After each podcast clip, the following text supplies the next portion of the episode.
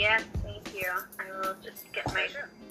Well, just while Hannah's getting everything together, we'd love to see in the chat where everybody's coming from. This is like my favorite part. Every month we get to see where everybody's coming from. So give us a shout out in the chat and let us know uh, where you're from while Hannah gets herself organized, and uh, and then we'll be able to uh, to get on with our, our hour of uh, lots of great information today. So.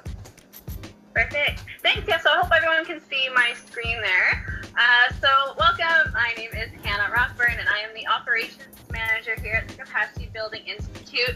Uh, so thanks to everyone for joining us for our monthly Capacity Series webinar. Uh, so what we do uh, here at the Capacity Building Institute is we provide training, coaching, and mentorship support uh, for small shop environmental nonprofits all across Canada. Uh, we are also a part of the Sustainable Capacity Solutions, uh, which you'll hear more about uh, later in the evening. So for our organization, you know, we with the challenges like climate change and nature loss and species decline and dominating our headlines, uh, we believe that the work of environmental nonprofit organizations are more important than ever. Uh, and we want to encourage like these nonprofit leaders, staff, and volunteer. You know, we're consistently balancing the urgency and scale of all these different issues that we're facing with limited resources and training available. Uh, so what we want to do here is we aim to foster leadership within our environmental sector by providing training, coaching, and mentorship at all stages for leadership. Uh, so we have executive directors, board members, volunteers, fundraisers, interns just coming into the sector, and other staff that you might have. Um, and our mission and our goal is to train 10,000 leaders uh, of small shop nonprofit organizations over the next 10 years. Um, and you guys are a part of that by joining us uh, here tonight.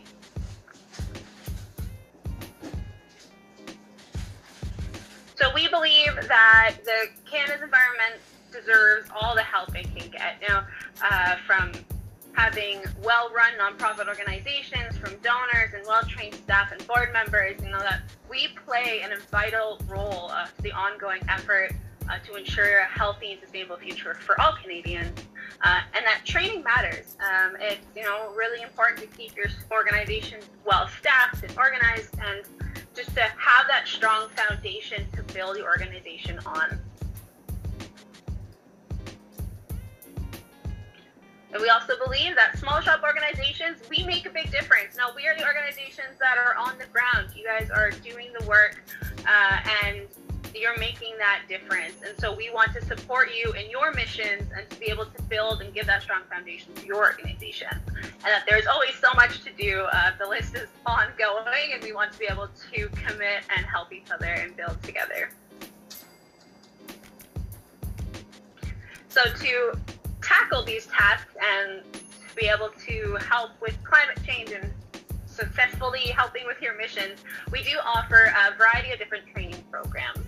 So we have our flagship program, which is the Capacity Building Certificate Program. So this one's aimed for executive directors and senior management of your organization, um, as well as we have our internship training program, which is almost like a light version uh, meant for uh, organizations that and interns that are just starting in the sector um, that maybe have just recently graduated and kind of want to get their foot in the door to see what the environmental sector is all about. We also have our fundraising intensive workshops, so that's more of a one-on-one uh, with an organization to really tackle uh, different fundraising tips and tricks and help and have a little community that we can support each other through fundraising. Then we have our webinar series that's tonight. So they are monthly, they are free, and they're an hour long. And we encourage you guys to all come.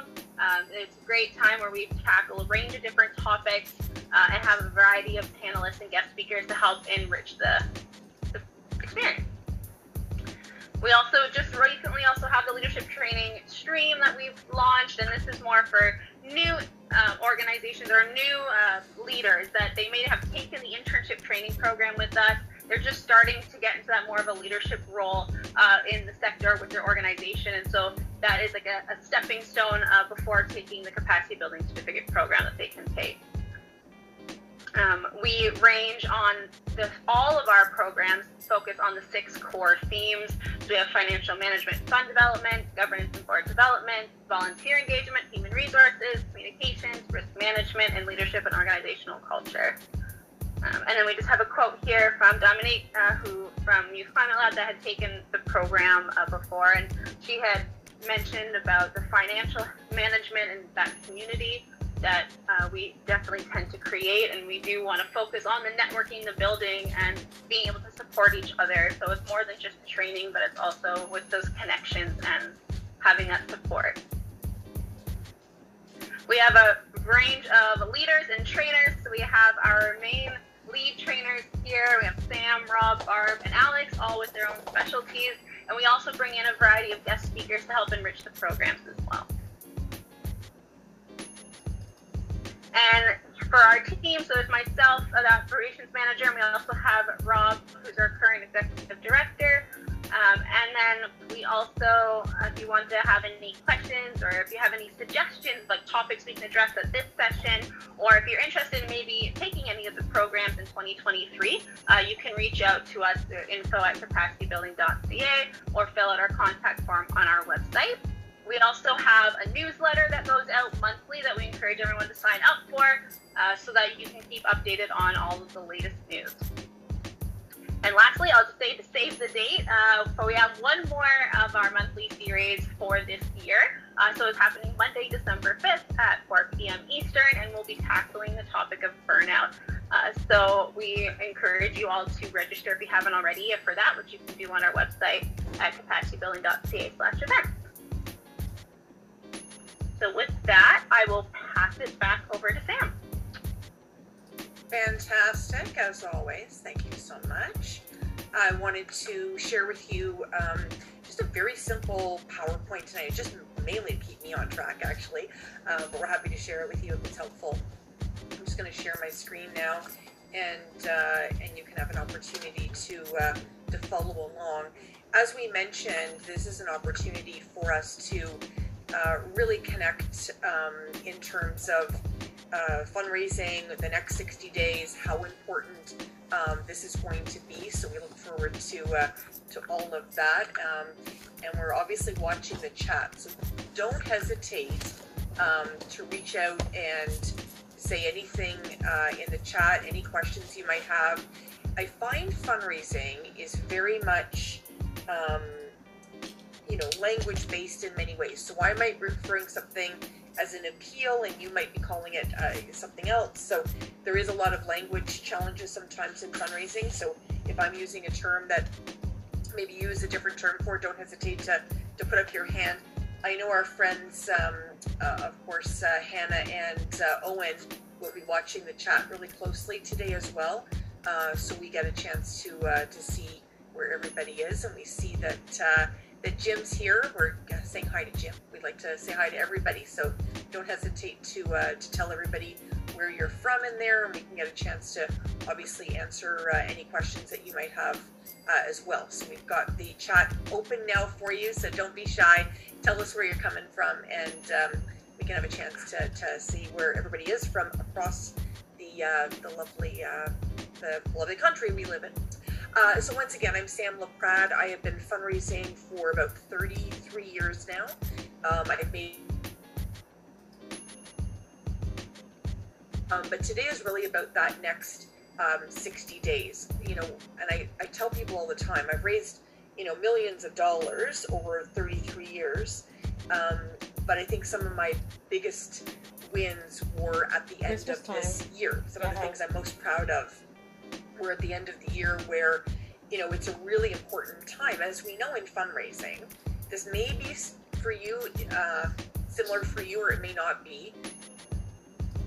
A lot of organizations raise the majority of their money between Thanksgiving, uh, Canadian Thanksgiving, and December 31st. so we do have a, you know, we're in the middle of that window now. So we're going to have an opportunity today to try and inspire you and see uh, if you can also uh, raise some, some good money. So our time together today, we're really going to focus on how to maximize this fundraising for the next 60 days, how to how to engage in stewardship. And for those that may be not familiar with that term, or you might know it, may not know how it applies to you, we're going to talk a little bit about stewardship. We're going to invite your champions in to join you. I think a lot of times, whether you're an executive director doing fundraising, you're a really small shop, or maybe you've got a couple of other team members, fundraising can feel pretty lonely sometimes. But the reality is, fundraising is a team sport. So we want to figure out how to invite champions in and those people to share your message because sometimes one of the most effective ways of sharing your message is having someone else tell your story for you. So we're going to talk a little bit about that. We're also going to how to use these days. These, you know, well, a little bit shorter than 60 now, but how to use these important days leading up to December 31st to set you up for success in 2023. So I've got sort of a quick little thing you can do. I'm encouraging you to grab a piece of paper uh, or anything you can sort of um, write down on for that particular exercise. That'll be uh, helpful. And then also how to care for yourself through this, because I'm going to tell you this particular time of year can be really overwhelming. I'll put my hand up and say, I have gone through it where, you know, on Christmas Eve, I'm, you know, absolutely exhausted after a really, really busy time and I'm not able to sort of really enjoy the holidays with my family. So we can become really overwhelmed in this sector and I want to make sure I can share some of that little tip for you as well on how to take care of yourself because uh, we're not good to anybody, right? If we're not good to, to ourselves. So the best time to start something is now. So a lot of you are thinking, oh my heavens, Sam, it's November 7th and, you know, we're not going to have time to do everything. I'm going to give you lots of ideas today. In no way do I think you're going to be able to do all these, not because I don't think you're superhuman, um, but it's just, it, it really would take an army in many ways to get all of this done. So I'd love you on that piece of paper we talked about to write one, two, three, to find three ideas today to walk away with and implement them. And really, my mantra, and I don't know if it's just that I'm getting old, but my mantra really has become don't sacrifice uh, the good for the perfect. So, and what I mean by that is that, you know, do something uh, as opposed to trying to do something really well that does never never gets done right? So just try something. So whether that's you pick three things today and you get two of them done great.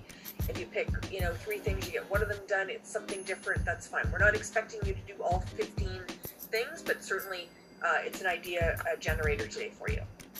So the best time to start something is now so let's start something the very first thing, and I don't know if everybody is on board with what we refer to as is Giving Tuesday. So just a little bit of background for those that may not be familiar. Giving Tuesday is an, um, an initiative that started maybe about 12, 13, 14, 15 years ago. And it's basically really that Tuesday after the American Thanksgiving. So the American Thanksgiving, they have Black Friday, that crazy weekend, of course, is always a very busy shopping weekend.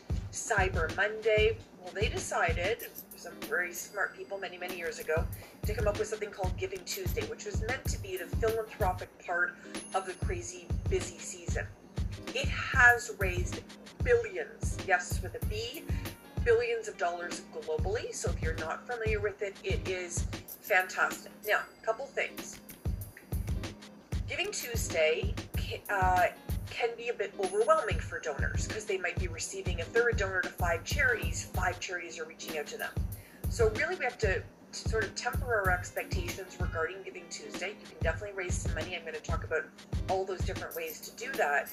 Um, but it also is a competitive day, if you will, in our sector. But it's also a great day because, once again, sometimes this is when people get become engaged and you see people giving that have never given before.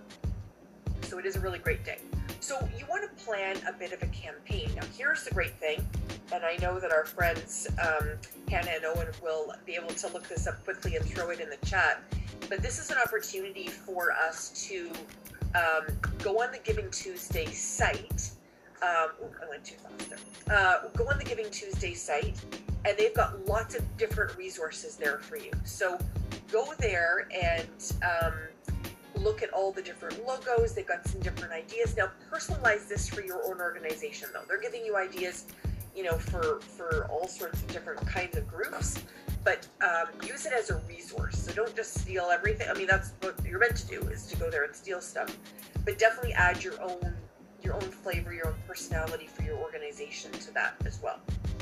So we're seeing lots of different people here. Uh, thank you so much for, for joining. I'm taking a peek at the the um, chat there. So the Giving Tuesday stuff, there's Owen right on the ball. So Owen's got that information there for you. So grab that website and take a look at it. What you can do for Giving Tuesday or for really any time is find a matching donor or a corporate partner. So one of the things I've done for one of my clients um, about three years ago, and it's been going for three years now, is I found them a matching partner for this time of year. So that corporate partner gives $20,000 and all donations then can be matched up to $20,000. So what it does is you're able to say to, to donors, for your $100, we'll get $200 because this corporate partner is joining. So finding a matching donor is a great idea. This can be an individual, it can be someone anonymous, although it's not great because we really want to kind of inspire people by who the matching donor is, or it can be a corporate partner. And this is very popular. Now, I use the figure $20,000, which might be, oh my heavens, that's a lot of money. Some people you'll see them have matching partners up to $100,000. You might even see some organizations on Giving Tuesday have two or three matching partners. So what they'll say is your $100 becomes $200, becomes $300, becomes $400. So they could, you know, sort of have a lot of these matching partners. If you've never done anything like this before, do not fret. You can find, if you even found, you know, your organization, if you are the first time you're doing this, go out and find somebody that might give you $2,000 as a matching partner. Don't feel like these ideas are just for these really big charities. If you're a big charity, go for it, and if you've got that kind of context. But if you are just starting off this year, find a corporate partner that's two, three, four, five thousand dollars, even a thousand dollars, right? Just find some sort of corporate partner. So that would be um, the second uh, idea today is to do Giving Tuesday uh, and we can do Giving Tuesday in so many different ways through social media. You can send emails. There's lots of ideas. You can lead up to Giving Tuesday and all that kind of good stuff. So, and you want to find that matching donor or corporate partner. You want to offer an opportunity for donors to invite in their network. So this is where you really inspire people that feel really passionate. We know how passionate people are uh, about the environment, about climate change, but also, you know, it might be um, uh, you know, a medical condition, it might be for pets, whatever it is, you want to offer that opportunity. So what you can do, and we, we see this a lot, is people will say, you know, you can give your gift and then send this to three friends. And so you're able to sort of allow them to send that appeal to three friends. And then they can invite people in that they think would be interested in the cause. So this is another example of trying to broaden your your base because it's really hard to acquire those new donors. So you want to broaden your base. If you have, you know, 100 donors right now or 1,000 donors or 10,000, whatever it is, you know that filling that donor funnel, if you will, making sure we always inspire new donors is really key. Using this opportunity to invite people in and getting your donors to do it, um, you know, they'll they'll say, oh, I, I want to, you know, have you know, so and so indicated that they were interested in the environment. I'd like to invite them in to, uh, to share about the organization. So offering that opportunity to your donors is great. Segmenting your donors. So whether you have 100 donors, once again, or 10,000, doesn't really matter. Segmenting those donors so that you've got donors that gave to you in the last six months. So those donors that maybe gave to you in the last six months or the last year, you would send a very different message to than you would your donors that are lapsing. We're going to be talking about lapsing in a second.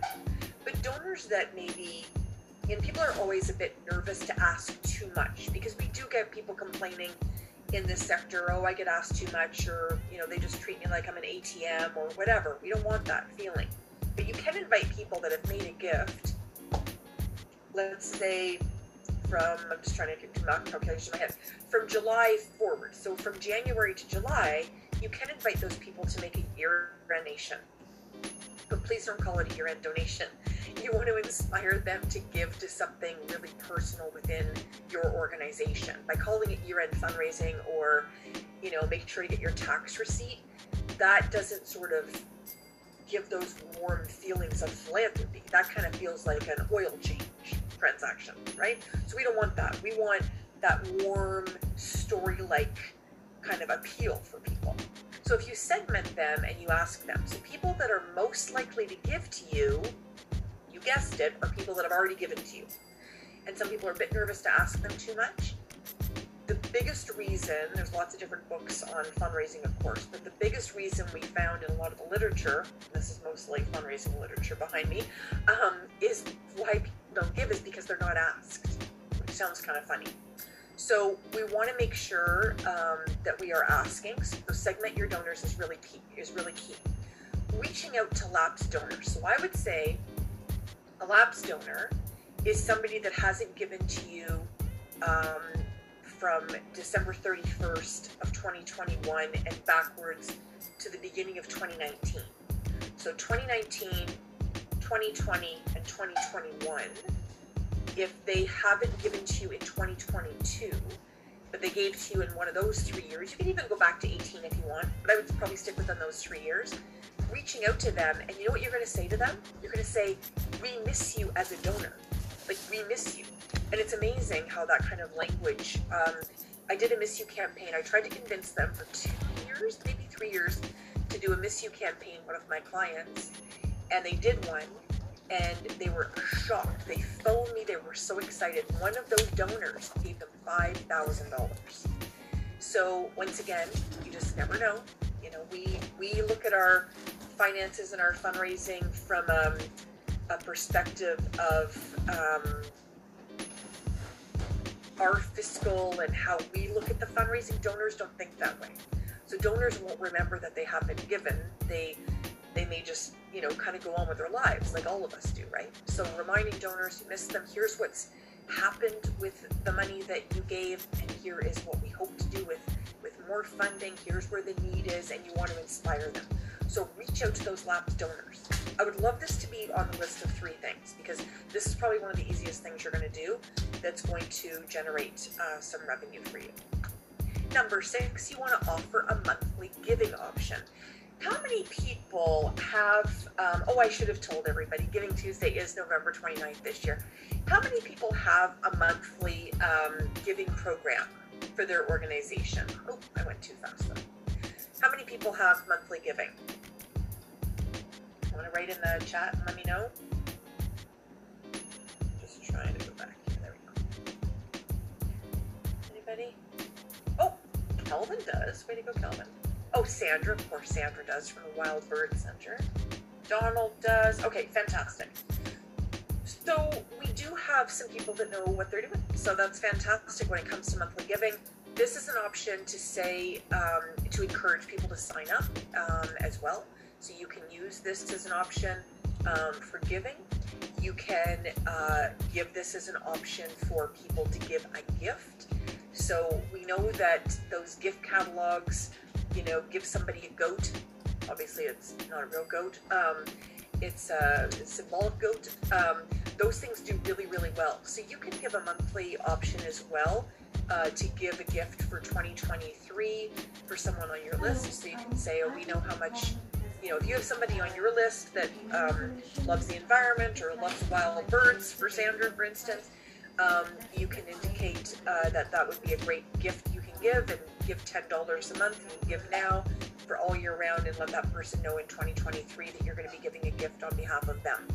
So lots of different options for uh, for for monthly giving, and there are so many of my clients. I work with a lot of different clients. So many of them reached out to me because I've been doing this for a really long time. Reached out when the pandemic um, started and they said they do not know what they would do without monthly giving when the pandemic started because it was just that sustainable revenue that would come in. So if you haven't investigated monthly giving, dip your toe in like in the next 53 days or whatever and just try something in terms of monthly giving. Um, I had an organization that I helped go from 600 monthly donors to 3,500 monthly donors uh, with some strategy that we worked on. And that organization really truly that's the only thing that got them through um, the pandemic. So this is uh, something that can be really really valuable for you. And all you have to do well there's a book by a good friend of mine by the name of harvey mckinnon. He wrote a book all about monthly giving, so you can hunt down. Uh, maybe Owen can put that in the chat as well. His name is Harvey McKinnon, and he wrote a gift uh, book on monthly giving. He wrote two. One's called Hidden Gold. I can't remember the name of the second one now. Um, the second one is the newest one, so it's just a easy read. Um, it's definitely something that uh, that would benefit your organization. Okay, so we're getting on to monthly giving, and then of course number seven: ask your volunteers for a gift. And some people go, "Oh my heavens, Sam!" But they give up their time. You would not believe how many don't, how many volunteers just say like, "I was never asked." Um, and you can word it in a way that we know you give greatly your time. If this holiday season you wanted to give a gift, you know, thank you so much for doing that. And if at this time, you know, you, you can word it in a way that um, you might get a complaint. I'm just warning you. Um, but it is also uh, really good to remind everybody. Legacy giving, which is giving in your will, uh, it is shocking how many people never, ever, ever tell the organization, but they'll have volunteered for you for 10 years and then they pass away and they leave you like $100,000. Happens all the time. So your volunteers sometimes have capacity. They tend not to say anything about it. They tend to be a bit of a quieter bunch in terms of their philanthropy. Uh, but you can ask your volunteers for a gift. Number eight is creating a way for donors to engage their colleagues. So we know right now there's a lot of bird, a lot of bird. I can't believe I said that. I'm thinking about you, Sandra. There's a lot of holiday parties. So this would be an example of you could adopt a bird for your organization or adopt something in your group, um, in, you know, within your mandate and ask people to raise money for that. So maybe it's, um, you know, it's a thousand dollars for uh, care for something in, in your organization, and you ask colleagues, you know, people to, to gather around and do that as opposed to a holiday party or as opposed to giving gifts to each other. They can create a way to do this. So engaging your donors to say, have you thought about sharing with your colleagues at work? You know, this is the kind of thing you do, and then you would encourage them to do that. This is very, very lucrative. Um, and this is something I implemented. So it was always kind of done very kind of not strategically in a place that I worked, and I worked there for nine years. My second or third year there, I started to be really strategic about this, and it's amazing now how much that program continues to raise uh, because we engaged our own donors and encouraged them to spread the word to their workplaces and you would have people say, "We decided not to have a holiday party this year, and we're donating, you know, $100 on behalf of each staff," and all of a sudden it's $1,500. So it can be really lucrative, and also making sure that corporations know that if somebody gives a gift and they've got that matching program at their work, that that's also really good for people. You can find some stories to tell. Find a story a week that you can tell. Even start, even start for Giving Tuesday, like three or four weeks there and tell a story about your organization to inspire. You can do this through obviously all your social media. You can email a little story um, to your uh, to your people. This is really an opportunity to inspire, and then you've got your appeals that come. So this is a soft ask. Always, always, always, no matter what you're doing, whether it's your newsletter or something, even if it's subtle, you can have an opportunity there for people to give.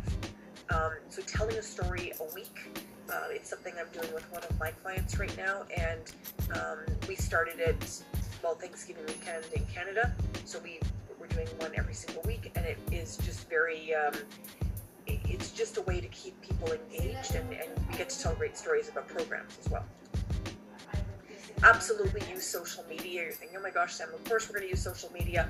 But once again, definitely ask use those opportunities if you're getting gifts through Canada Helps, however you're doing it. Um, you know, you can use um, social media. If everybody's not uh, familiar with Canada Helps, Owen, feel free to throw that uh, as well in there about um, Canada Helps. If you're not already set up with them, it would be maybe wise to do so. If you um, are set up with them, they've also got great resources. A good friend of mine, Jacob O'Connor, is one of the the big wigs there. Um, they're always hosting great webinars and stuff. They've got some great ideas as well how to use social media, how to do monthly giving, um, but using social media. So, you know, this would be a great as well to find something you're raising money for. So, you know, whether it's a thing or a service or a program, saying, you know, by and put a date on it. So, say, you know, by December 15th, we need to raise $2,500 to do X. Um, so that's always a great way to, to kind of do that as well. A phonathon. So I just did this on the, I think it was the Thursday or Friday, Thursday before Thanksgiving. So we did a phonathon and we had all the team, which was a little bit of a bigger team than some smaller organizations, but we had, I think there was about eight members, all called uh, between 25 and 40 donors that day. Um, so once again, this is something, fundraising is a team sport. You are not meant to do it alone. So you can invite in um, uh, board members to participate, volunteers to participate, a little bit of training. This one takes a little bit of time. It may not be something you can pull together, but even find two or three donors to phone a day leading up to that day. I mean, if you could do that, you could potentially, you know, speak to 100 donors. Um, it could be your whole list, for instance, depending on the size of your organization. So, uh, pho- uh, phonathon is always very popular. And once again, I've kind of mentioned this already, but create a challenge and set a goal. Um, so you can challenge people to raise money for, you know, maybe it's a new piece of equipment or, um, you know, something like that. It's a, a, small capital item, or maybe it's to fund, um, you know, a particular program. But find something and set a goal, and then you can um, really inspire people to do that. And then what's great about doing that is that in January you have a reason to touch base with them again because you can tell them how they impacted through this particular thing. So this is where we come down to, we heard the word a few minutes ago, segmenting that donor base and becoming, you know, really um, strategic and tactile when it comes to um, a, an initiative around it. So if you find something in your organization you want to raise money for, you can become really, really smart about that. Um, and then the reporting back to donors is really key, which is the stewardship piece, which we'll talk about in a minute. Number 13, and I know this is going to seem really funny. You're like, oh my gosh, Sam, we're talking about fundraising and you're asking us to ask people for money. I'm doing this specifically because a lot of organizations become a bit shy about what they're doing and they don't ask enough. So, and I touched on this a little bit. So, if you've never done an e appeal and you have 100 emails try an e-appeal. If you've never phoned donors before, try phoning donors.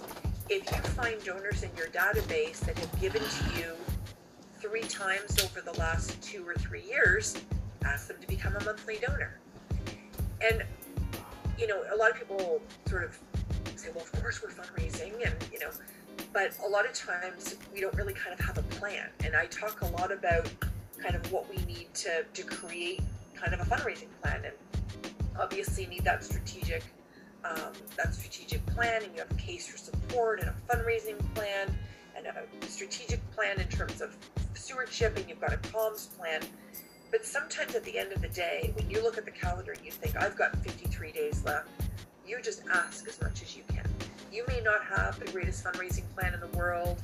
You may, you know, think, oh my gosh, we're, you know, we're crunched for time. We don't have a lot of time. Just ask. Just ask for the money it, you're not going to be successful 100% of the time. And if you are, please call me and tell me your tricks because I've been doing this a really long time. The one thing I will tell you is if you don't ask, you will not get a gift. So find different ways to ask.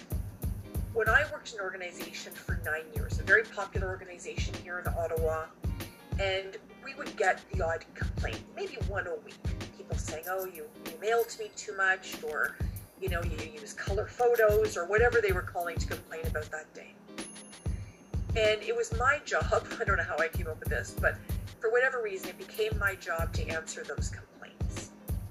And what I realized over time is people weren't just calling to complain because they didn't have anything better to do. They actually really believed in what we were doing. It's that they wanted us to use our, the money the most effective way.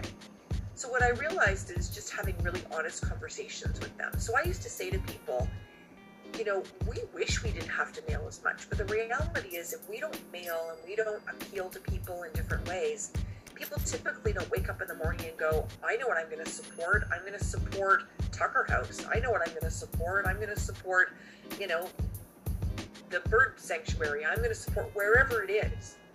So when people sort of understood that they had to get some sort of, you know, prompt, to give, then they understood why we did what we did. So if you get complaints or anything like that, just be honest with people that you know you're trying to do the kind of work that it takes. And I used to say to people all the time that I would rather be on the phone with 100 donors a day talking about why we do what we do than in my case I worked at a homeless shelter then turn around and look at the 240 men that were going to stay at the shelter that night and tell them I didn't work hard enough that day to raise the kind of money we needed for all the extra programs, which was, you know, high school, it was addictions programs, was all of that. So would I rather take some complaints from donors or look back and tell people, vulnerable people in our city, that I couldn't do my job? So that's kind of how I always kind of looked at it is that you know a lot of people and a lot of boards and i don't mean to be picking on boards because i love them a lot of boards get very scared about you know making people upset but if people really understood the competitive side of fundraising and how we have to inspire people i think they would understand that you know if we don't ask enough um, then we, we're definitely losing out on revenue because you have to remember fundraising has to be about being joyful I would never, never want a gift that wasn't joyful for somebody. If somebody handed me a thousand dollars and begrudgingly said to me, Okay, Sam, here's a thousand dollars to help the polar bears, and they were not happy about it, I wouldn't want their money. I would deny the money. Because at the end of the day, philanthropy is about joyful giving. And if it's not, we're doing something wrong because we want to inspire people to join us. It's meant to be, it's meant to be, you know, kindness, a kindness transaction. It's not meant to be, you know, it's meant to be a relationship. It's not meant to be an oil change, right? So we want it to be joyful. So if we're, we're asking joyfully and we can receive joyfully, that's what we, that's when we're doing it right. So we also want to use a countdown clock. This is lots of fun. Um, I've done it before where you can say we need to raise X amount of dollars before December 15th. And you can have a little clock in terms of your social media, or you can do it on your website. Lots of different ways to, do, to use those clocks. And chat about the whole knowledge about time, talent, and treasure with your board. So um, we always like to see 100% board giving. Not all organizations have that same philosophy. That's okay. But a lot of boards um, will like to sort of do a board gift. Everybody gives meaningful to them. So you might see one board member give $25, you might see another board member give $1,000. It isn't discussed at the board table. Everybody gives something meaningful for them. The bottom line is 100% board giving. So it's a great way to engage your board, especially this time of year. So, in terms of uh, stewardship or shifting gears a little bit, so stewardship, for those that aren't familiar with that term, is really, you know, the thank you side in uh, fundraising. I always like to look at it too as the next step to the next gift, right? So just like your mother would you or your grandmother would choose to maybe send you $25 or $5 in a card for your birthday, and your mom would say, Did you thank your grandma yet? Uh, it's the same sort of philosophy. So we want to make sure we get those thank yous out there quickly, and we want to make sure that we feel like we've thanked the donor a lot. The donor feels thanked. This can be um, very generic, uh, but we prefer it to be very personal. But that can take some time. Even a little handwritten note on the bottom of the receipt, a handwritten card, a thank you from a, from the board uh, or from yourself, whatever that looks like so stewarding your donors is such a key, key part. So this is a great opportunity as we head to this end of year to really kind of take stewardship, let's call that the chocolate, and take fundraising, which is, I don't know, let's say the peanut butter, and we smush them together. What happens when chocolate and peanut butter come together? Deliciousness happens. So we know that that's the best, you know, to kind of combine the two. So do that for this next 57 days is take the chocolate and the peanut butter, smush them together, and do stewardship for the next 57 days while you're fundraising. You don't have to fundraise and then thank, and then fundraise and then thank. When you smush them together, um, you get uh, you get joy, pure joy, because you can be thanking a donor for a gift, and you know what sometimes happens? They give again. So you might thank a donor today for a gift that they gave that maybe you haven't thanked them for. Maybe you did the receipt and everything, but you could be thanking donors that gave in March or April and picking up the phone right now and saying, "Hey, I just wanted to say thank you very much. We're looking, you know, forward to a very busy 2023." Uh, but we just wanted to recognize some of those donors that have given to us in 2022, and I wanted to pick up the phone today and thank you. So this is a great opportunity to do that. Is to uh, is to thank your donors.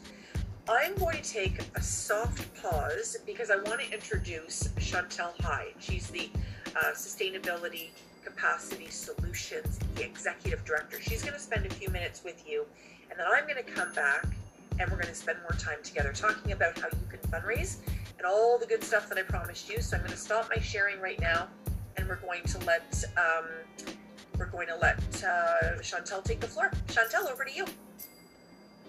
Thanks, Sam thank you for everything you've uh, shared. I don't know if anyone else is taking notes, but I have. this is amazing.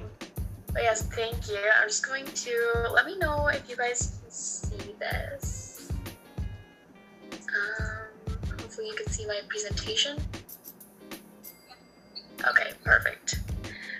All right, yes. So as Sam had said, I my name is Chantel. I am the Eco Executive Director for Sustainable Capacity Solutions, and I'm just here to kind of chat with you guys or you know present on what we do because uh, we are the sponsor for the CBI series uh, this week. So, Stable Capacity Solutions, um, we are kind of the one-stop shop for um, capacity building needs for Canadian uh, environmental organizations. Um, we operate nationally in scale, trying to build the internal operations of organizations so that you know you guys and the amazing work you guys are doing can achieve your mission and you know join us in in the fight against climate change. And so, you know, um, I kind of talked about our mission, but actively we've been working with over 120 organizations across Canada. Um, you know, supporting them, providing them and kind of what makes us different is we provide practical hands-on experience.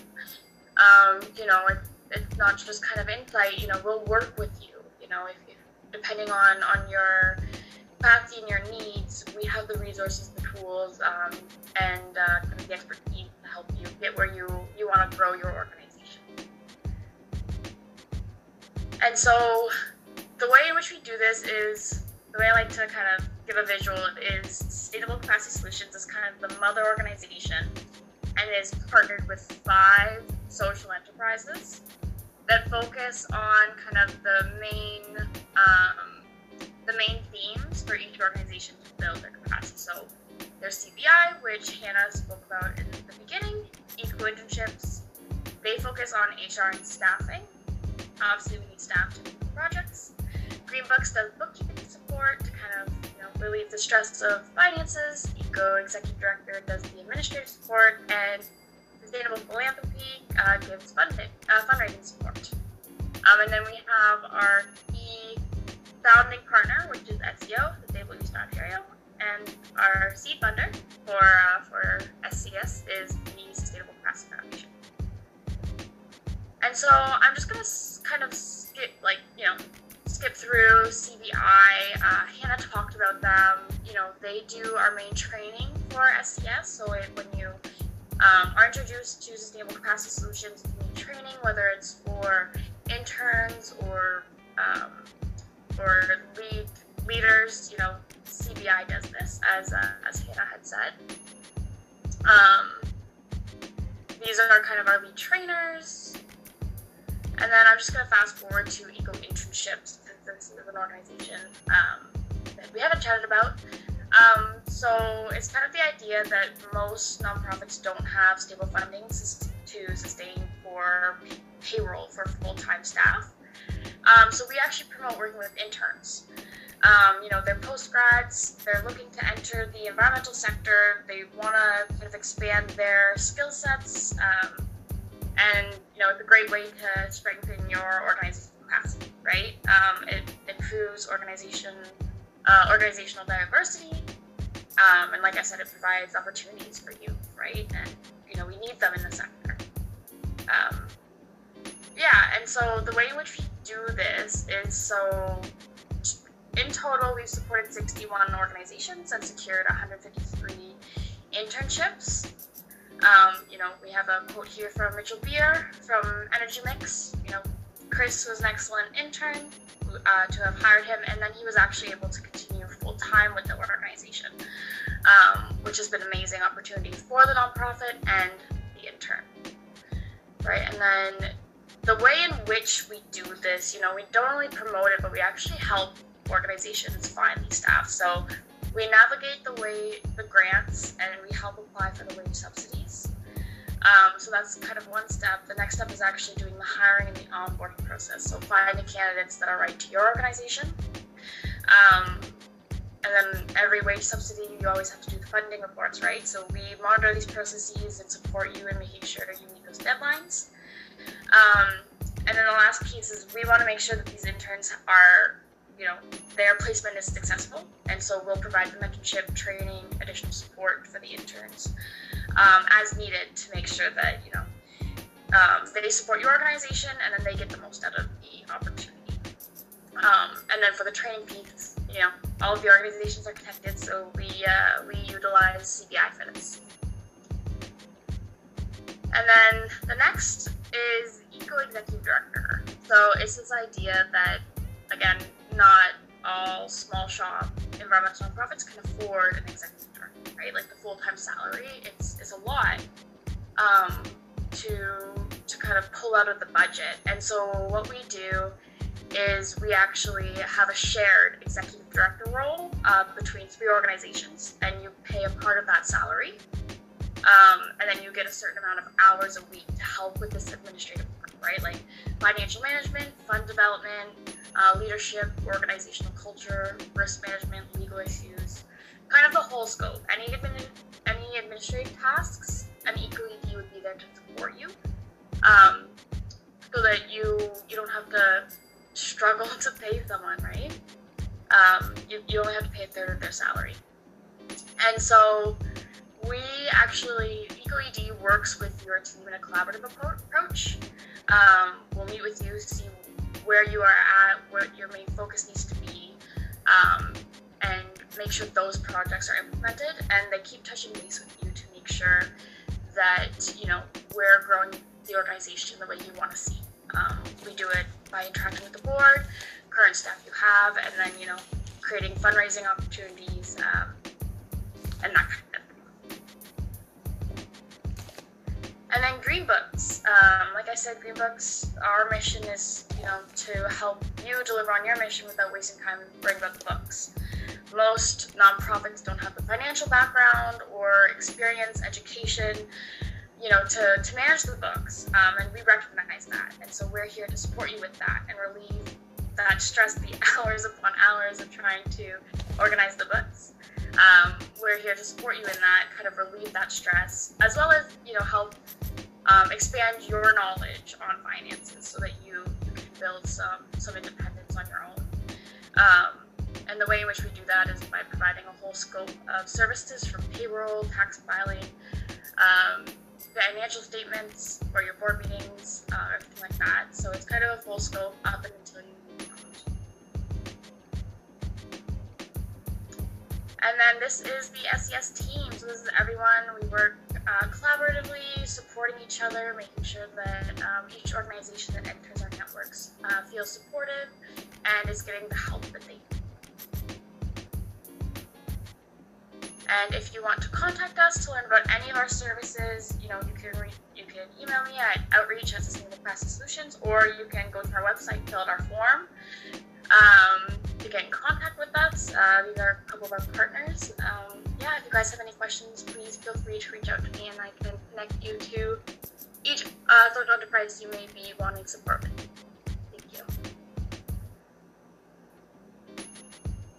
Awesome. Thank you so much. Appreciate that very much. We've got some great uh, questions here, and we also have some um, opportunities to. Oh, I'll just get you, Chantel, to pull that down, and then I can pull the uh, other one back up. Thank you so much. Um, we're going to go back here for a second. Okay. So we've got some great questions. Thank you so much. Uh, Jessica and Cass both asked some really good questions. So I'm going to get through as much as I can here, um, and uh, then we will have an opportunity to, to get to that. As I mentioned uh, a couple times, inviting people to join you in uh, because fundraising, once again, is a team sport. So make sure you try to find two or three people that can help you uh, and, and ask them, you know, do you know anybody that would want to um, to join our group? Now, one of the reasons I wanted to bring this part up right now is the question that I received from Jessica. So the the question here is I was wondering if our organization only has two donors, what would you suggest we do? So if your your goal is to raise more money and really engage with more donors, that you need a little bit of a plan. But the very first thing I would do, Jessica, the very first thing I would do is I would contact those donors and ask them why they give. I don't know if these are big donors. I don't know if they're small, you know, smaller number in terms of the the um, uh, the monies that they give. But you know, this would be a, a much bigger conversation. But um, I would suggest you know starting you know in saying, okay, we've got two donors right now. We want to get to 20 donors. How are we going to do that? And engaging with the two donors that you have to find out what inspires them. Look at your mantra. Start with um, you know why somebody would give to you, a case for support, all those good things. But it's a much bigger question that I can answer right now. But there's some ideas to get you started. Cass Harris asked a really great question. How do we approach corporate partners in a way that makes them want to partner with us? Well, as we heard it a few minutes ago, Cass, we want it to be joyful. So find a company that makes sense for you. So, for instance, if you're uh, an organization that is, you know, tied to the environment, then what you want to do is you want to find some organization that believes in the environment. So you want to find places that that suggest if you're a smaller group, you try to find a smaller business. I know that sounds kind of funny, um, but sometimes working through big corporations, like if you were a, an organization and you're like two staff and you know maybe you know you've got 100 donors it's going to be really hard for you to get a donation from the td bank. But it may be really easy for you to partner with the accounting firm down the street. So try to find places that already have a connection to you and um, and start that way. One organization i worked with they decided to partner with um, a local real estate uh, organization it's amazing how much that raised. It raised them like twenty-five thousand dollars a year, and what it was is they gave them they gave them a little bit off of every sale of a house that year. So all sorts of different ways to um, to creatively do it, uh, but just start somewhere. Start with an organization. This is a great place too to ask your board who they want to partner. Uh, one of their companies might be interested, or they might know of somebody. Once again, it's a team sport. You can't do it by yourself. Okay. So I want to invite uh, and encourage you to invite people in to, to do it. We want to think about 2023 already. I know it's hard to believe. I booked my first speaking gig for 2023 the other day and I just went fell off my chair. Uh, it's coming so fast. So I want you to, to get a piece of paper beside you and I want you to very quickly, because we only have a few minutes, I want to very quickly think about why you want to raise more money in 2023 why do you want to do it? It might be really obvious for some people. My people, I'm in a capital campaign. I need to raise more money. So really quickly, just whatever first comes to your head. Why we want to raise money? Well, we want to raise more money because we want to do more programs. We want to raise more money because we want to um, uh, to save more cats. We want to raise more money because we want to plant more trees. Whatever it is, okay. So what's your why? Really quickly, okay. Who? Who do you want to bring to the table? So Cass was just saying, you know what? I'd like a corporate partner. So you can write down just what comes right off your mind. I want three corporate partners. I want to get 100 more donors. Or maybe like Jessica, I want five more donors. Whatever it is. Who do you want to bring to the table? And slash, who do you want to help you? So I want to engage two board members. I want to start a fundraising committee, whoever that is. So who? Who do I want to bring to the table? What? What do I actually want to raise the money for? Um, what do I want to, you know, uh, do something, um, you know, for instance, uh, you know, for a homeless shelter, for instance, I want to feed 100 more people. So what do you want to do? And, and, and not only what do you want to raise money for, but what strategies are you going to use? So really quickly, just, you know, how do you want to do that? Basically, what, what do you want to accomplish there?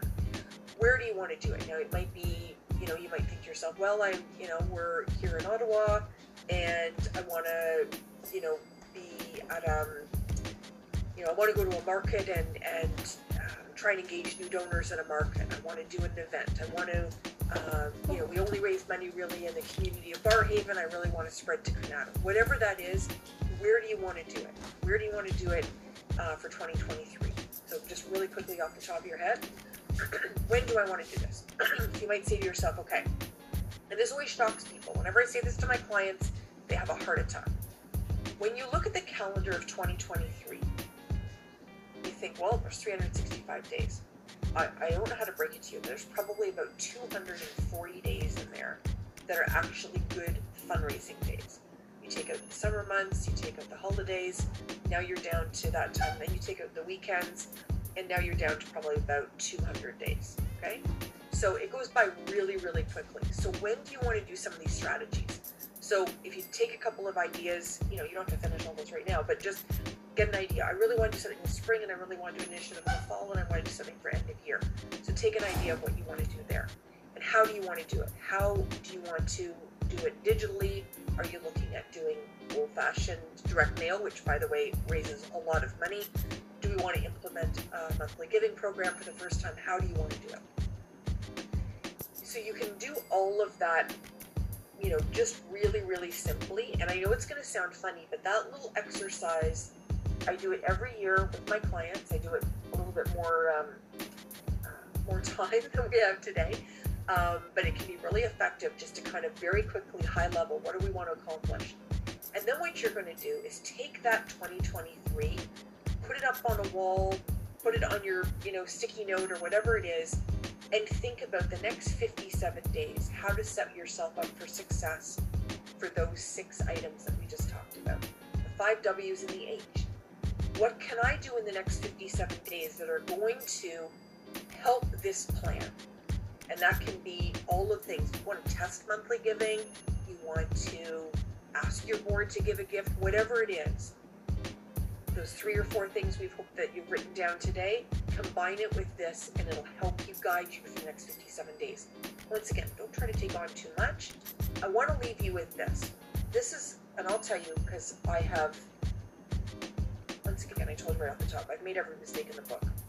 I have not taken care of myself because I'm working too hard, right? And a lot of us do that and sometimes become become burnt out and we're not good good for our families. So celebrate the wins.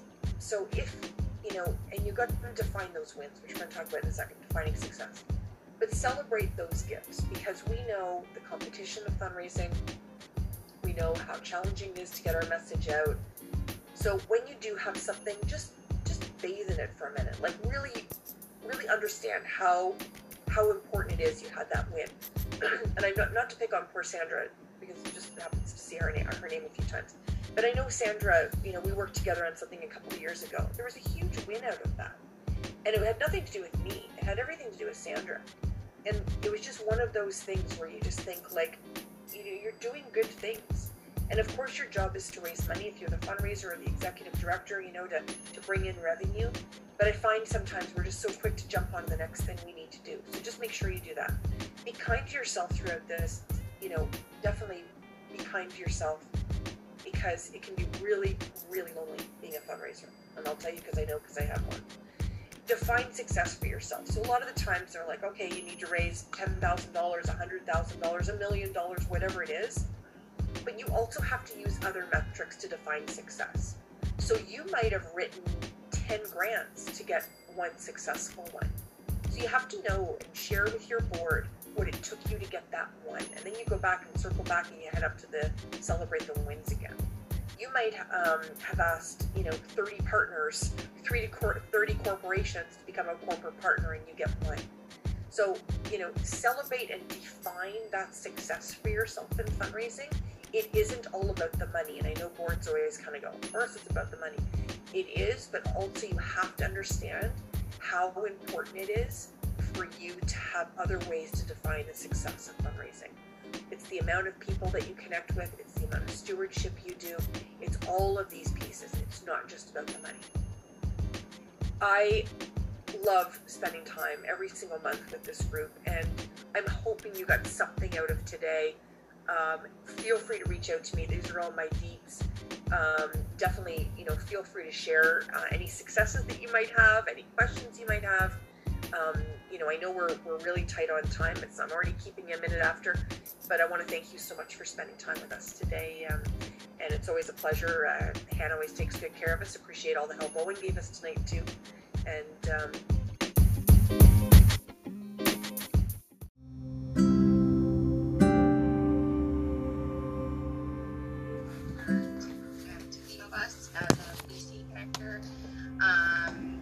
sightseeing division, and we operate the Grey Line Hop, on Hop Off in Victoria, uh, as well as a Butchart Gardens tour uh, from downtown Victoria. Um, we are a green business certified and CertRider approved. We've worked uh, with Synergy for several years on um, finding ways to reduce our emissions. Uh, we've done a few trials uh, with electric buses on a few different um, routes of ours and yeah, just uh, excited to be part of the conversation to see uh, what what else we can do to uh, take part in the solution. Um, and also on the call is uh, John Wilson. Is he still on here? Yeah, there he is. so uh, he's our CEO, and I will. Uh, I only have like six people on my screen at a time, so. but I will throw it to him and just further introduce our company. Thanks, Samantha. Hi, everybody. John Wilson, President CEO of the Wilsons Group. I'm also fortunate enough to be the chair of the chamber here in Greater Victoria. Uh, as Samantha said, our head office is in Greater Victoria. We do have locations up and down the island and on the mainland as well.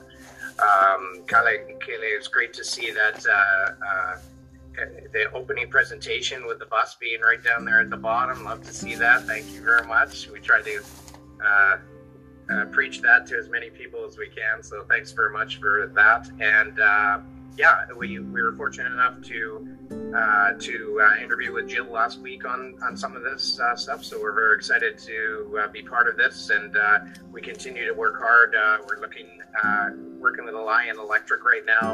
A Canadian company out of Quebec to bring in some electric school buses into our Nanaimo location for our our contract up there, and yeah, we're excited to continue down that uh, line. We uh, we always, as as we mentioned to Jill, and we said many times, it's the infrastructure uh, that continues to be a, um, a setback. Uh, our location in Nanaimo um, requires more amperage from BC Hydro. Of course, they're willing to do it, but there's costs involved in that. And that seems to be where the funding is uh, there's a hole in the funding for us. So, but we're, we continue to work along those lines, and I think I will pass it along to a fellow bus person here, Dave Roberts. Dave, are you there? I am here. Uh, thanks very much, John. Sorry, I'm driving at the moment, so I'm just trying to do this all hands free. Um, but yeah, so I run, I'm the general manager for Pacific Northwest Transportation. We provide bus transportation in coaches and double deckers to the cruise ship industry here in Victoria. Uh, we also have worked uh, on piloting a number of, well, the first electric double decker bus in North America. We're working on piloting some conversion projects for hydrogen fuel cells. So, very much in the space, we are um, going through our B Corp certification, hoping to have that wrapped up by the end of the year. Also, part of the Vancouver Island Green Business Certification Program, and a number of other different things. Um, I think our biggest uh, issue. And, and, like John, I got to say thank you for that slide because I copied it immediately. Um, one of the biggest issues we have is really stranded assets in terms of you know investing in a fleet and then having to try and decarbonize by putting more money into a fleet after you've just put the first load of money into the fleet. So all sorts of interesting challenges, but uh, also looking for interesting solutions. I can't pass it over to anybody because I can't see anyone while I'm driving, so I'm going to ask Kaylee to pick someone for me. Awesome. Thanks, David. Um, we'll pass it over to Brendan. Um, I'm Brendan McCullough of McCullough Coach Lines in Victoria. We're a charter bus operator, uh, and that's all we do. awesome, thank you. Uh, Xander, over to you. Hi, I'm uh, Xander France. I'm the Director of Marketing and Partnerships for the Vancouver Island Ferry Company. Uh, we are the brand new ferry company, passenger only modern uh, ferry company that will be launching next year, uh, summer of 2023. We're based in beautiful Nanaimo, and you can expect the big announcement uh, in the news this Thursday. Right. And I guess I actually should share one other thing. Uh, our organization was, um, uh, we were at the Interferry Conference in Seattle just this, uh, a few weeks back, and 90% of the conversation uh, at the conference, which I thought was quite interesting, uh, is on the electrification of docks and the conversion of ferries over to battery power. Shore. Uh, it's a really fascinating conversation, but I would say 90 plus percent of the conversations we were having with FRS and DOM and all these different groups uh, is all about battery power electrification. So a, a big uh, trend shift in the, That's really cool to hear. Um, there's actually a, a, report that Synergy did that I think might be worth sharing around as well, and I'll um, just mention it so that Katie can make that note. But we did a, a report on the electrification of tourism transportation, and it, it did look at um, ground and marine, and it ended up expanding a bit to look at some of the challenges um, or and opportunities with hydrogen as well. So we can share that around. It's a couple years old now, but I think it's still quite relevant. Um, and Sarah, over to you. Oh God. Uh, are you talking to me? Am I the only Sarah? Often uh, there are other Sarahs. So uh, people call me Fowler because there's always a lot of Sarahs. So my name is Sarah Fowler. I'm with the village of Tahsis, so that's really off the beaten track from Victoria. We have been uh, participating in a regional transportation study to get sort of a seniors bus. There's been a lot of um, uh, studying about other options, like how they have Gertie the Gabriola bus, or in Sayward they have the you know Sayward bus, or other sorts of community um, transportation uh, that is like co co-production kind of with other partners and uh, we don't have one of those.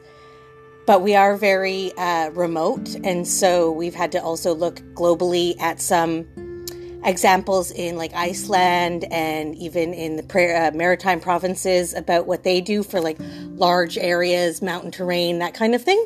And so the best thing that I have going forward is this dream of Muffin Monday bus where we can go and get our supplies in town or go to the bank or go to the hospital or whatever, uh, but also have that kind of um, charter service where there's um, you can get it if you have a specific appointment, but also if you uh, just have a, a, a, need to go into town or to come home from the hospital. Because that's one thing that we have been seeing locally in our small community is people can get an ambulance out of town, but then coming back, transportation can be a challenge. Thanks.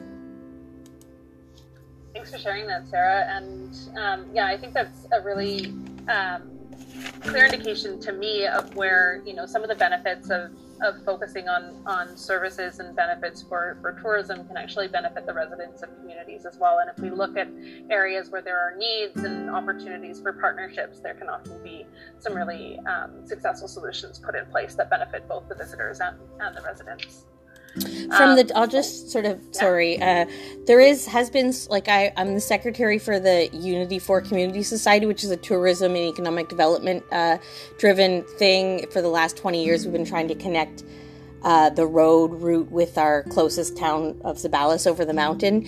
And i do get a lot of international interest in doing some kind of like multi modal trail you know like kind of um, off-road stuff. So the, that's the majority of um, people who reach out to me asking me if the, the road is connected yet. Um, but uh, I unfortunately have to tell them that they can go by water taxi around the North Island 1000 route, but we are have been working on connecting those routes for a long time.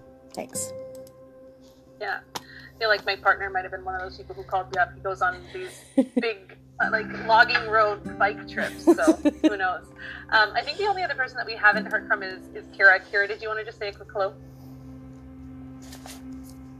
Hi everyone, I'm Kira uh, with 4VI, just here to moderate a little bit and Um, nice to hear some of your initiatives from some big hitters on the island. So thanks for the hard work that you guys are doing.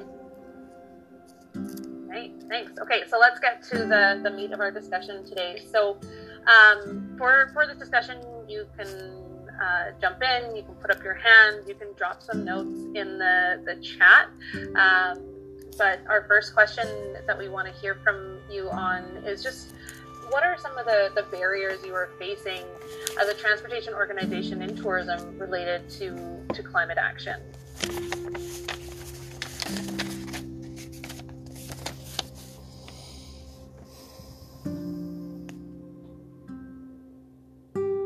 I guess I'll mention something here. Um, and Don might be able to help me out on this one, just with the sustainable aviation fuels. Um, the airline industry gets hit bad, but I think there's an opportunity for some um, storytelling here. There's a lot of developments that are happening under sustainable aviation fuel. And I think with the um, going forward, it might be worthwhile to be able to support um, the various different airlines with their initiatives to bring that communication, that narrative to the public. Um, whenever I talk to them, they have no idea that the airlines are even trying to do anything. And they are aggressively going after the SAF um, and alternative fuels. And it might be something that we're able to help with um, with that. Yeah, the communication around the initiatives and, and awareness that there are efforts being made and around some of the challenges that it's not just that the organizations aren't willing, um, but that um, there's just a lack of availability of some of these technologies for adoption. Exactly. Thank you.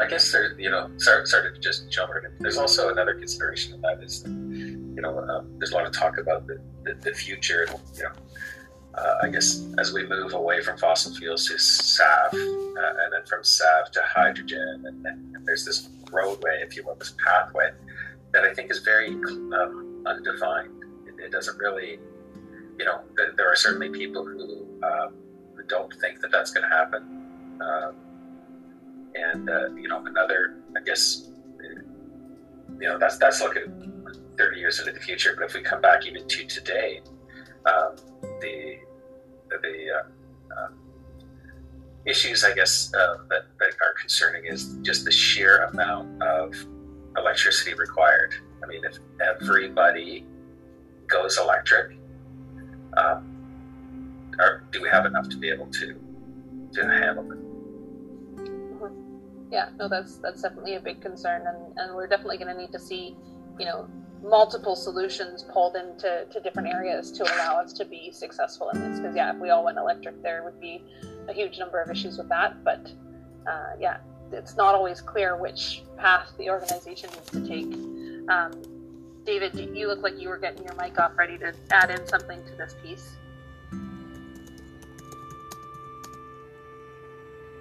You're still on mute though there we go. Having a little technical difficulty while I get set up again.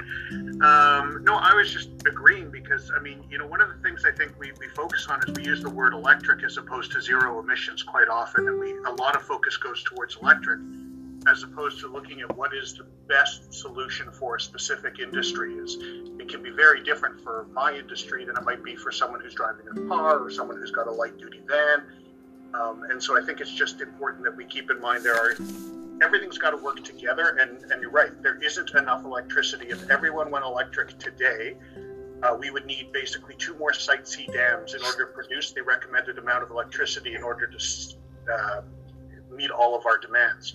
So there, there's got to be a coming together of the different ways as a holistic solution to this. I agree, David. You just wanted to add to that. I see a bus behind you. And, uh, you know, and I think of uh, just in the last two months, I think Nanaimo has had um, two power outages uh, that lasted, you know, for hours and overnight. I, I, would imagine the last one that we had in Nanaimo was, you know, uh, probably six, eight hours long. And that means if your buses were plugged in overnight, you, there was no power, you'd literally have no service the next day. Yeah. Yeah. Um, the Wilson's team, I think that one of you mentioned earlier just some issues around infrastructure. Would either of you like to expand on, on that or add any other comments to the, the barriers for climate action? Yeah, I'll do it. Sam, Samantha's uh, battling a cold today, so she's her voice isn't uh, up to snuff. The um, and I mentioned we mentioned this to Jill as well, but the so we have locations in Campbell River and Nanaimo, uh, Campbell River with an industrial uh, contract in Nanaimo with charter busing and school busing. Um, at both sites, uh, we own the property and we're looking for uh, electrical electric upgrades to be able to to charge the the equipment needed. And again, as I mentioned uh, earlier around Nanaimo, there's uh, I'm still waiting to get a, a, a, quote from BC Hydro for Nanaimo, but Campbell River was upwards of a quarter of a million dollars for upgrades. BC is willing to do it, but no one's willing to pay for it except me, so to speak. So that that, that those are uh, some of the. Um, uh, seems to fall through loopholes with uh, federal and provincial funding from government officials from what I've seen, anyways, to date. The, the other thing I wanted to mention was um, training around technicians, uh, technicians to work on these vehicles, whether it's electric or um, uh, or hydrogen or whatever whatever it may be. Uh, we need to start supporting, or the governments need to start supporting the post-secondary institutions, the BCITs, the most colleges, uh, to make sure we're getting the, uh, the, the trades out of there with the with the need with the ability to work on these vehicles. Again, the uh, piece uh, that seemed to be missing uh, in the infrastructure, if you will, piece of it. Uh, to give you an example, we had a, uh, a loaner bus from BYD. I know I want to say two years ago, um, operating on the Camosun shuttle, and um, it was an electric mid-sized bus and uh, it had some electrical issues, and it was down for six to eight weeks because they had to fly in a technician from California to work on it. So, as you can imagine, that's not a, a uh, something that can happen in in uh, in, a, in a bus company's uh, uh, to have buses off the road for that amount of time. So, those are two areas that I see as holes that the government needs to start thinking about, talking about, and funding.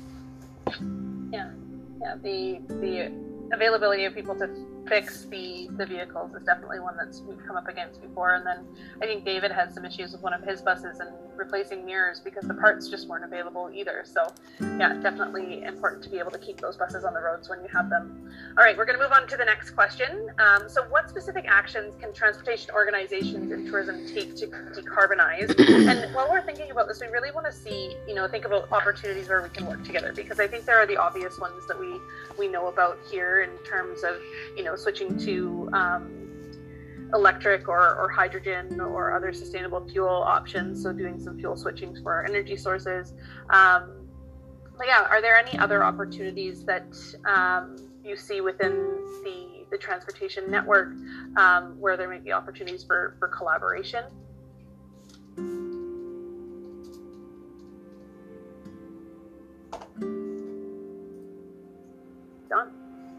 I, think as an industry, if we uh, can um,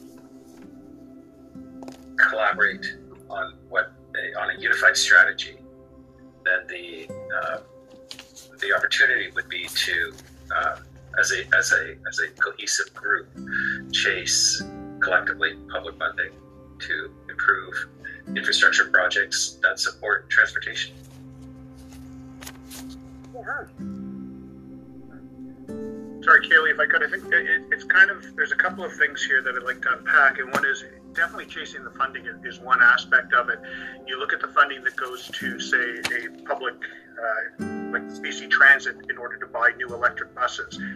That kind of funding doesn't exist for the private sector, and that's part of the biggest issue that we face is trying to access some funding because those buses are quite a bit more expensive than a typical diesel bus. Um, so that's the biggest. And then you've got the other side of it, which is what happens to those buses or that equipment, whether it be planes or anything else, once it's over. So if we sell it to someone else, we've moved that problem just to another part of the world. We haven't really solved the issue except for us locally. But as we're a global issue, what is the solution to get rid of the, that equipment? And, and I think, you know, one of these things is the government having to come in and say, listen, if you retire that bus, don't sell it, but you retire it and get rid of it and buy a new bus, there's these credits or the, this way to finance it or something along those lines. Because otherwise, all we're really doing is just moving the problem to somebody else. That's a really good point. Thanks, David. Because yeah, that that's one of the things that we look at with um, carbon funds and that kind of thing. Is are you just um, transferring those emissions elsewhere? Are they causing leakage? Is what the the official term is called, but are they leaking into other spaces once you've you know gotten them out of your space? So um, thank you for that point. I would say that that uh, also sort of bleeds into sort of the public side that does have the the funding, where one of the ways that we deactivate or Im- Im- increase in our infrastructure is to buy a a new fire truck, for instance, that is more efficient, but then what do we do with the old one? We give it to someone who is uh, more, you know, they have less um, insurance like outline around how old their fire truck has to be.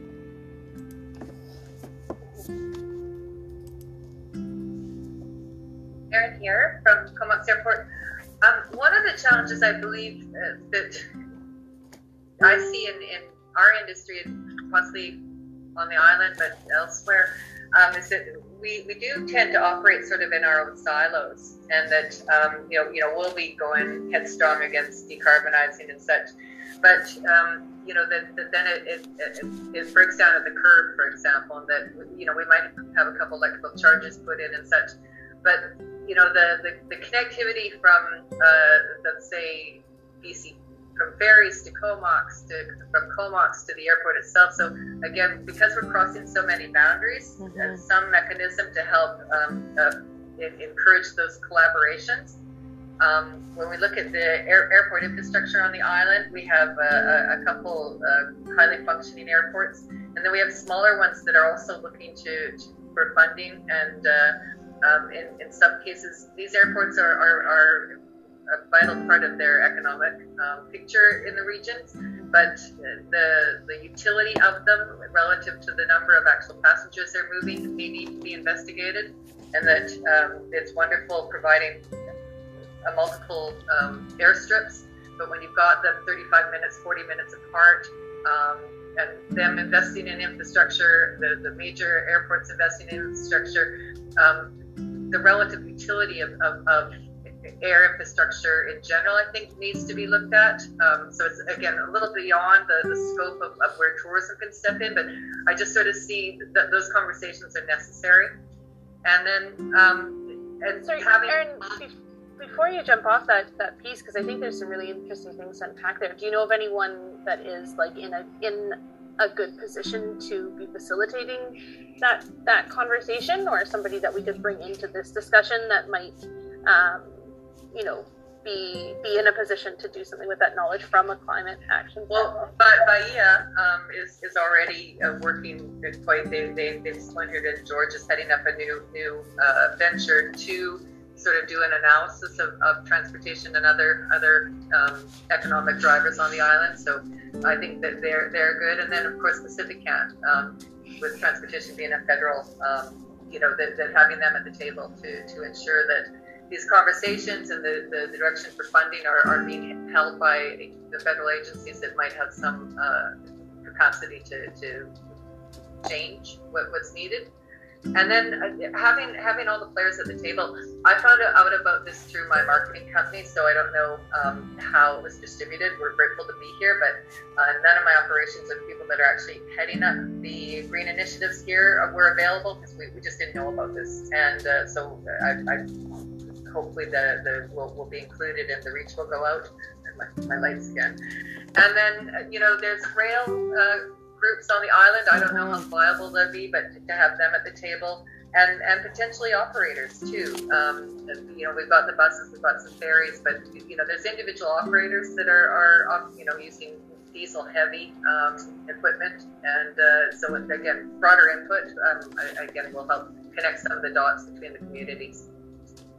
Yeah, awesome. And I think that's one of the, the things that's sort of happening in this first round of of engagement is also just figuring out who are the right people to, to have at the table and building out that network. So I appreciate that feedback, and it's something that I think we can definitely work on, and maybe even just try to connect with a few other, you know, whether they're industry associations or, or what have you, to make sure that we're, we're getting the word out to the right people to have these conversations. Because yeah, it's a tricky one with um, with tourism because we do want everyone sort of connected to the tourism industry involved, but they're not always on those those lists within the tourism industry. So thank you for that feedback. Yeah, and like like Harbour Air, for example, they're, I mean they're they're working on electrification faster than anybody in the world, I believe. Mm-hmm. So and, and we've, we've got good good players that, that I think could could help contribute to this conversation. Yeah, yeah I'll, I'll speak to that. So uh, John probably would have been here from Harbour Air, but he decided that he was going to be in Hawaii instead. So he's actually not in the country right now. Otherwise, Harbour Air generally is a big, a big contributor to these to these events. Yeah, and we will be having a survey going out afterwards as well. So the more contacts we can get to make sure that that gets out to the right people um, is good. And I think um, I don't want to overpromise here, but I think the intention is that there will be continued dialogue um, beyond these conversations as well as we work to develop the the climate action plan and strategies for implementation in the coming uh, months. Um, I think we're, if you do have any more feedback or ideas for this question, again, please feel free to drop them in the um, chat and then we will move on. Sorry, I just saw Katie's note that we can have one more. So if anyone had one more on this, we can do that, but otherwise we will move on. I think we're good to move on. Okay, uh, so the third question is in, what do you see as 4VI's greatest opportunity to enable climate action um, in tourism on, on Vancouver Island?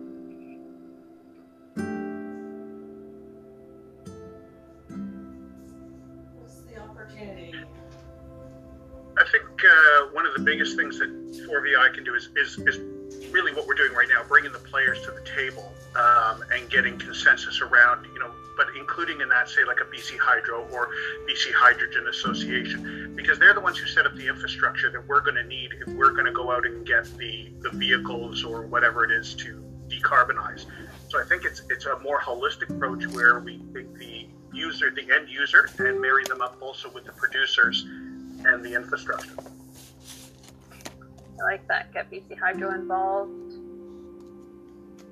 to continue on that thread, sort of what I was thinking, especially, you know, we find on the West Coast being a lot of the smaller players in a lot of these conversations, is those tips and tricks and those tools being shared to some of the smaller operators and and smaller players in these conversations um, because they don't have the tools and resources to be able to um, either participate in something like this. Um, they don't have the people or um, or the information. And, and I know that 4VI um, was you know a big player in that through COVID was pulling all of those pieces together to really support some of the smaller operators and businesses. And so whether it's in the transportation conversation, accommodation, all of the activity providers um, throughout the island, you know what what are those the, the what's the toolbox, um, and and to the point of bringing some of those partners together, you know, bringing them together so those small operators aren't having to figure it out on their own, and uh, they just won't be able to spend that that time and effort to do that. Great, thank you, Samantha. Um, if you've got any ideas on specific tools or resources or, or best practices that you think you um, your you um, or you know your community members being the chair of, of tourism Tofino um, would want or need would you mind dropping them in the chat or sending them um, to, to Kyla because uh, I think that that is an opportunity that um, we can we can work on and just knowing which ones are a priority for um, the organizations would definitely help. Well, and even just uh, like listening to what has come up so far, and you know, hearing from each of the the transportation businesses on this Zoom call, those are some of the things, you know, the, the things that they're doing to be proactive and and already down this path. Um, you know, those are the those are the things that need to be in that toolbox. Here's what businesses are doing. Here's where they've been successful, um, so that the smaller operators even know what the options are. Because I think that's that's usually what is missing is they just don't know where to start um, and and so being able to say okay here's the here's a path here's a here's the low hanging fruit for this sector and and then being able to share with each of the sectors you know, here's what you should be looking at on your day to day basis, um, or here's a partner that you should be connecting with to help you um, with your your climate action plan. Sure. Uh, Sarah, you pulled, your video up. Were you wanting to say something as well? Uh, just along the lines of uh, the person who was talking about the silos, like the opportunity that we have in Vancouver Island is that this is an island and we can integrate the systems where one jurisdiction ends and the other one picks off. So uh, there's a like being involved in the climate leaders group for Vancouver Island uh, for the few the last few years. The fact that there are you know rail corridors that you know exist already at least in right of way. That's that is already sort of the foundation. And uh, it used to be industrial for coal and it can be you know um, i guess uh, reinvested in is a way to put it. But i think that um, if we can like find a way to work with our neighbors here on vancouver island and like what harbour air is doing we can be the leaders that are the best practice that can be like oh if this worked for us then it can work for you yeah i think that's a really interesting way of looking at some of our challenges as also some of our strengths is we've got like we've got all these different communities on vancouver island but we are we do have this very clear geographic boundary mm-hmm. for which we can you know really focus our, our energies uh, Keith, yeah, I was going to say it's sort of celebrating our successes. Everyone likes to try and fix a problem, but never really celebrate the successes. You know, almost doing going down the marketing side of it. Um, you know, having having the champions and, and show lighting, like you know, uh, not to throw or to uh, to speak or to speak highly of uh, Long Beach Lodge. I mean, they do an amazing job at their their things. They've gone completely to electric golf carts for their cleaning crews. Um, they have a really good sustainability plan. I know Oak Bay, um, uh, what is it, the Oak Bay Beach House uh, has a really good sustainability plan. So there's a lot of things that are out there that people are already doing. Mm-hmm. Um, and being on the island and, and, even the south, you know, southwest uh, BC, you know, we're probably doing it more than just about any other place in the world other than a couple of places in Europe. And we should be sort of celebrating the fact that we're doing that and trying to get more people on board. And is there a way to to market that? To, to basically say, look at us, we're already doing all of this. Yes, there's still a long ways to go, but we're already industry leaders as a group um, going down this this pathway. And, and again, celebrating the people that, that are doing a good job, just to bring that awareness out to not just people in the industry, but just to the public as a whole yeah, increasing that awareness and that inspiration, hopefully.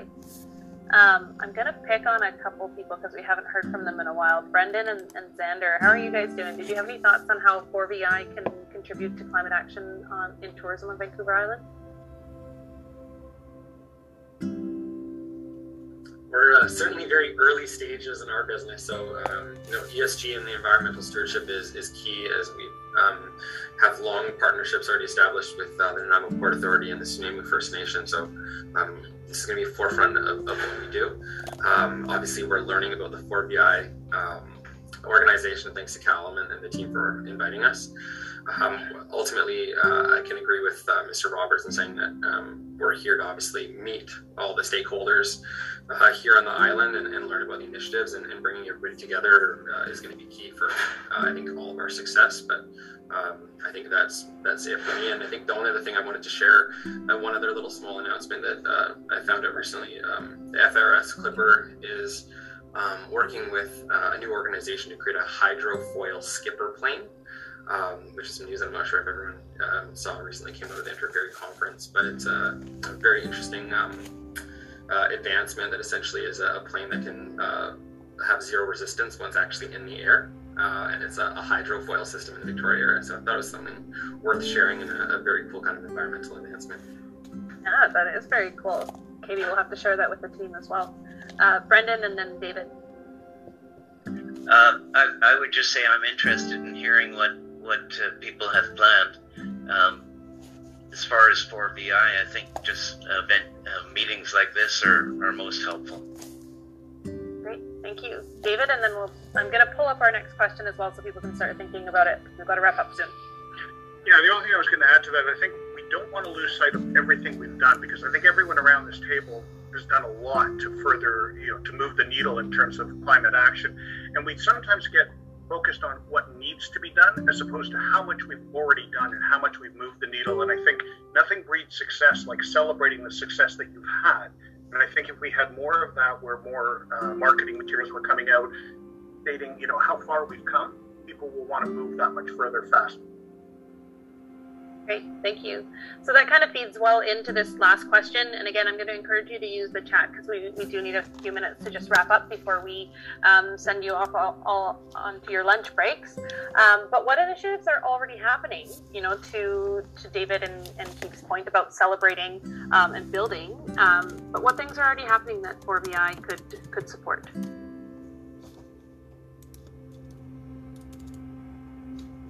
I think I, am going to go back to just that awareness up to the public. Um, you know, when I when I went to Impact last year, I was just so impressed with the with just the dialogue and and the initiatives that people were doing. Uh, going to the BC Tourism Hospitality Conference, same thing. You know, based on sustainability. Um, again, it's the celebrating the good things that are people that people are doing. Make make true leadership um, for people that do want to follow, that just don't really know um, how to do it. That uh, is there a way to have have sort of mentors or something like that?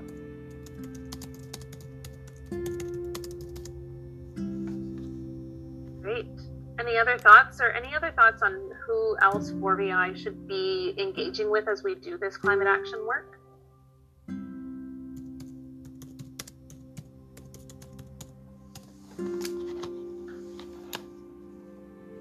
Yes, we've got the, on the list um, and been working with them, so we'll make sure that they um, get involved for sure. Um, and yeah, please feel free to continue adding thoughts to the chat, or if you think of things in a day or two, um, email Kyla. Uh, we want to keep these um, discussions going. Um, so in terms of, of next steps, I think I'm going to pass this back to Kyla to, to take us home. Great. Yeah. So next week we'll be putting out an online stakeholder survey. Uh, it will be similar questions to the one you received today, but if there's anyone in your industry that you feel would benefit or community from filling it out, please pass it along. Um, we're also, as we mentioned, doing a carbon or a GHG emissions audit of Vancouver Island as a destination. As far as we are aware, this we are the first destination to do this in North America, so really exciting. And our climate action plan means that it will be evidence based off of those findings. Um, this, as I mentioned previously, the climate action plan should be coming out around the end of January, and we'll it will be a, um, amalgamation of a series of different data and feedback that we have. Um, moving forward, if you do have any other questions or comments about what we discussed today, please feel free to email me. Um, or just in general, if you want to uh, get a better understanding of what we're currently working on as well. I will be following up with everyone. I know you were loving some of those statistics and slides today, so I can send those around for anyone that's interested as well. Awesome. Okay. Well, I'm going to leave it there then. Um, thank you so again for everyone that has joined us today. It was really wonderful to meet you all and hear about the exciting efforts that are already underway. So thank you and have a great afternoon.